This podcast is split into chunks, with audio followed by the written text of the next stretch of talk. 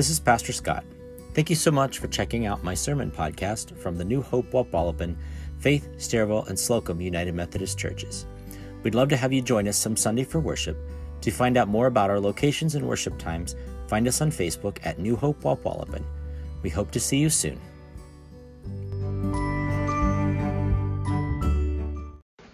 Well, our scripture reading today comes from the book of Hebrews, chapter 10, verses 19 and 20. It says, Therefore, brothers and sisters, since we have confidence to enter the most holy place by the blood of Jesus, by a new and living way opened for us through the, through the curtain that is his body. The word of God for the people of God. Well, um, a few months ago, I saw a video from Trevor Noah. Does anybody know who Trevor Noah is? He's the host of The Daily Show. And he is originally from South Africa. And he said that uh, he, he's telling the story that during his visit back home, I think his show is shot in, I don't know if he's in New York or he might be out in California, but um, he was taking a trip back home uh, to South Africa to visit and said that while he was there, his friend called him up and said, Hey, what you doing? And uh, he's like, Nothing. And he goes, The president wants to meet you. To which he said, He replied, Well, which president? And his friend said, The president. So the president of South Africa. And so Noah goes on to tell the story of getting to meet the South African president, Pres- President Cyril Ramaphosa, and taking two friends along. and as he tells the story, Noah said that he picked up two of his friends, but in the heat of the moment, didn't think to tell them where they were going. So one of his friends, um, one of his friends ended up wearing a hooded, a hooded sweatshirt. And when they arrived, arrived, uh, he, he apologized to the president and said, "I didn't know I was going to be meeting the president today. That's why I'm dressed like this." To which the president replied, "Well, I didn't know I was going to be meeting you guys, which is why I'm dressed like this." Um, but I've never. Has anybody ever met somebody really famous here? Have you ever met somebody famous? Who was it? Uh oh.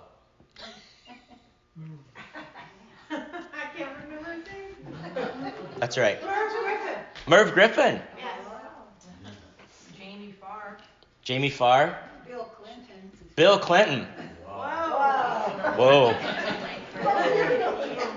Megs behave.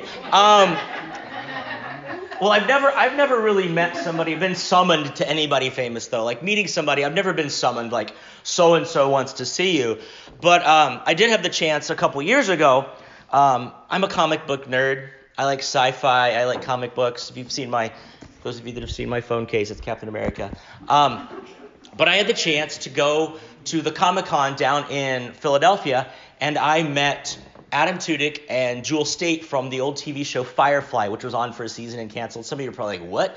Um, they've been in other stuff since then, but they were two of my people. And I actually got to meet them, but I, I, I paid to meet them, so it's a little different than that because it was a meet and greet. But I do have a funny story. Is that um, I didn't realize it, but I, I, I have I had a crush on Jewel Staite.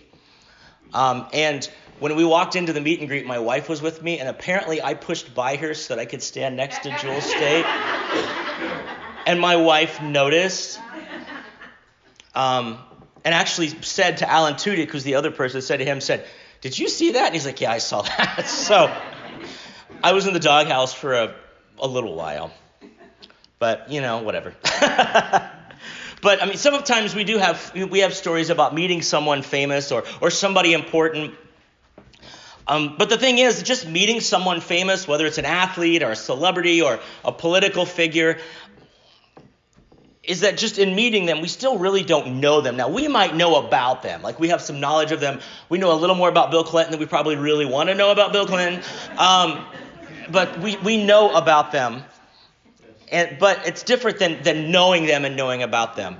And even if we know somebody's life details, if we, we follow them on social media or we hear about them on the news or read about them or, or we own some of their memorabilia, we still really don't know them. You'll hear rumors, you hear stories. Oh, he's kind of a jerk. Oh my gosh, he's the nicest guy. We hear that kind of stuff. Um, going back to our scripture today, before uh, Jesus came to earth, the relationship that the Jewish people had to God was through someone else. Any of our information that we have, usually with somebody that's famous, is through somebody else. But when Jesus came, or before Jesus came, the Jew, Jewish people, everything, their relationship with God was through the high priest. It was through, through somebody else. And they had prayers and rituals to follow, but their relationship was much different for them than it is for us today. And as we read from our scripture, in the temple was a veil or a curtain. So to give you a little image, imagine imagine if this back here was the holy of holies. We had this veil across here, okay, where, where God hung out back here, and you couldn't go there. So this imagine that for our story this morning. A little uh, visual aid. And in there was the Holy of Holies, and it was separated by this veil. And it hid a holy God who, who dwelt above the mercy seat on the Ark of the Covenant. And it protected, it was sort of shielded God from the sinful, from sinful people, all you all. No, but it protect, protected God from the sinful people. That was kind of the idea behind it. And the veil was one of the most ornate objects in the tabernacle. It was woven from fine linen and blue, purple, and scarlet yarn. Um, like skilled craftsmen embroidered figures on it of cherubim and uh, angelic wings to protect the throne of God. Golden statues of two winged cherubim also knelt on the cover of the ark, and throughout the Bible, cherubim were the only living beings God allowed the Israelite to make, Israelites to make images of. So there was also four pillars of acacia wood overlaid with gold and with silver bases supporting the veil, and it hung by gold hooks and clasps along the top. Go home and look it up, by the way. It's, it's really interesting to see. But what would happen is once a year on the Day of Atonement, which is around the beginning of October, the high priest parted the veil and entered the Holy of Holies and into the presence of God. Sin is such a serious matter that if all preparations were not carried out to the letter, ritual cleansing, cleansings and such, it was believed that the high priest might die. And it was so believed that that they would actually tie a rope around his foot with a bell, and if the bell stopped ringing, they would pull him out, afraid that he had dropped dead in the presence of God. This is what they believed. Now, for us as Christians, it's kind of weird to think of a place, you know, where God dwells. And it used to be when I was growing up, you know, you couldn't wear a hat in the sanctuary, and the sanctuary was a holy place. Um, you know, this is you've heard it said this is God's house, and but then as we've we've grown as Christians, we start to realize that you know God isn't really confined to a building. But for us, so for us, it's it's weird to have this idea of like just to go to a place and God hangs out there. You know, it's like it's God's man cave or whatever. I don't know. Um, but Christian, because Christians believe that God came to earth through Jesus, but something symbolic happened during the crucifixion that relates back to the temple and this veil. In Matthew 27, we read that during the crucifixion of Jesus, that when he cried out and gave up his spirit on the cross, the veil of the temple was torn. We all know this. I think it was in the ten, was it was in one of the movies too. So all of a sudden, this barrier that separated us sinful people from God was torn in half. Hebrews 10, 19 through 20, I, I just read that, but I want to read it from the message. This is what it says is now possible for us because of what happened to Jesus on the cross. So, friends, we now, without hesitation, walk right up to God in the quote unquote holy place. Jesus has cleared the way by the blood of his sacrifice, acting as our priest before God. The curtain into God's presence is his body. The veil, the curtain, what is now between us and God, is Jesus. But unlike the veil of the temple, Jesus doesn't keep us away from God. Instead, Jesus is inviting us into God's presence. He invites us into a relationship with Him and with God. And we have this invitation to come to God through Jesus. But a lot of times we don't take it, and, and people in our world are increasingly not taking it. We're choosing to keep our distance. Jesus is there inviting us in, but we ignore the invitation. and sometimes we have excuses of why we don't accept this invitation. But the biggest reason that I've seen is people just, we don't feel worthy to enter his presence. I mean, we have this idea with the, the priest, I wouldn't want to go into the presence of God, and, and the, I would be afraid. Wouldn't you be afraid to drop dead? But that's not an issue for us anymore. A lot of times, people, I think, today stay away from God's presence because they feel unworthy or, or they feel they're too broken, they're too unclean and dirty or sinful or damaged. They feel like they, they have to clean themselves up or get themselves right before they accept Jesus' invitation. Remember Ed from last week? I talked about him in the sermon, how Ed said, I'll come back to church, but I got to get some stuff straight first. But what happens when we try to make ourselves clean or worthy or spotless or blameless, blameless is that we fail on our own. There is nothing that I can do that's going to make myself worthy to approach God. Through Jesus' death on the cross and our faith in Him, that is how we are made worthy. The words we read in, in this week's study was there were two words that the, uh, Max Lucado used. He said whole and holy. And I really like the thought of that. It's, it's the idea of being able to stand before God complete. Remember the old Jerry Maguire movie? What does he say? You complete me. Remember that? You complete me. And, and I mentioned this in the Bible study this week. How many people do you know that if they're on social media or you talk to them and you haven't seen them in a while, they go from person to person or job to job or, or something to something because it completes them. We feel like if I don't have that new car, that new house, or if I don't have that person in my life, I'm not complete because they complete me. And we hear this all the time. But the only way that we can be complete is through what Christ gives us. And the other thing that we hear is, is people talking about being holy, and we, we talk about, you know, holier than now, and we use that word. The only way that we can be holy is through Jesus Christ. The only way that we can be whole and holy is through the blood of Jesus. But to do that means we have to accept his invitation to come into his presence, to, to enter in that relationship with him. One of the things I think we often struggle with is, is what does it mean to, to be in a relationship with Jesus? I think sometimes we claim to believe, but then we doubt where we stand. I don't know about you, but we have doubts. Well, maybe, maybe I'm not good enough. Maybe I'm not worthy enough. Maybe I'm not something enough. We get confused about what it means to really follow Jesus. And, and I think the part of the issue is we overthink it. I grew up, I grew up in, in a tradition that was pretty, pretty guilt laden and some of you all probably did too, where you feel like any little misstep and God's going to sort of like kick you out. You know what I mean? And, and that's how I, I grew up feeling that. We're not expected to be these perfect Christian robots. I don't think that God expects us to look and act and be a certain way. I mean, there are certain things that we're supposed to do, but I think it's, it's a little bit easier than we make it out to be. I want to read from the Romans chapter 12, 1 and 2 from the message of what the Apostle Paul tells us, tells us we should do. And this is amazing the way he writes this, so please listen. So here's what I want you to do God helping you take your everyday, ordinary life, your sleeping, eating, going to work, and walking around life, and place it before God as an offering Embracing what God does for you is just is the best thing you can do for him. Don't become so well adjusted to your culture that you fit into it without even thinking. Instead, fix your attention on God. You'll be changed from the inside out. Readily recognize what he wants from you and quickly respond to it. Unlike the culture around you always dragging you down to its level of immaturity, God brings the best out of you, develops well formed maturity in you. Isn't that a great translation of that passage?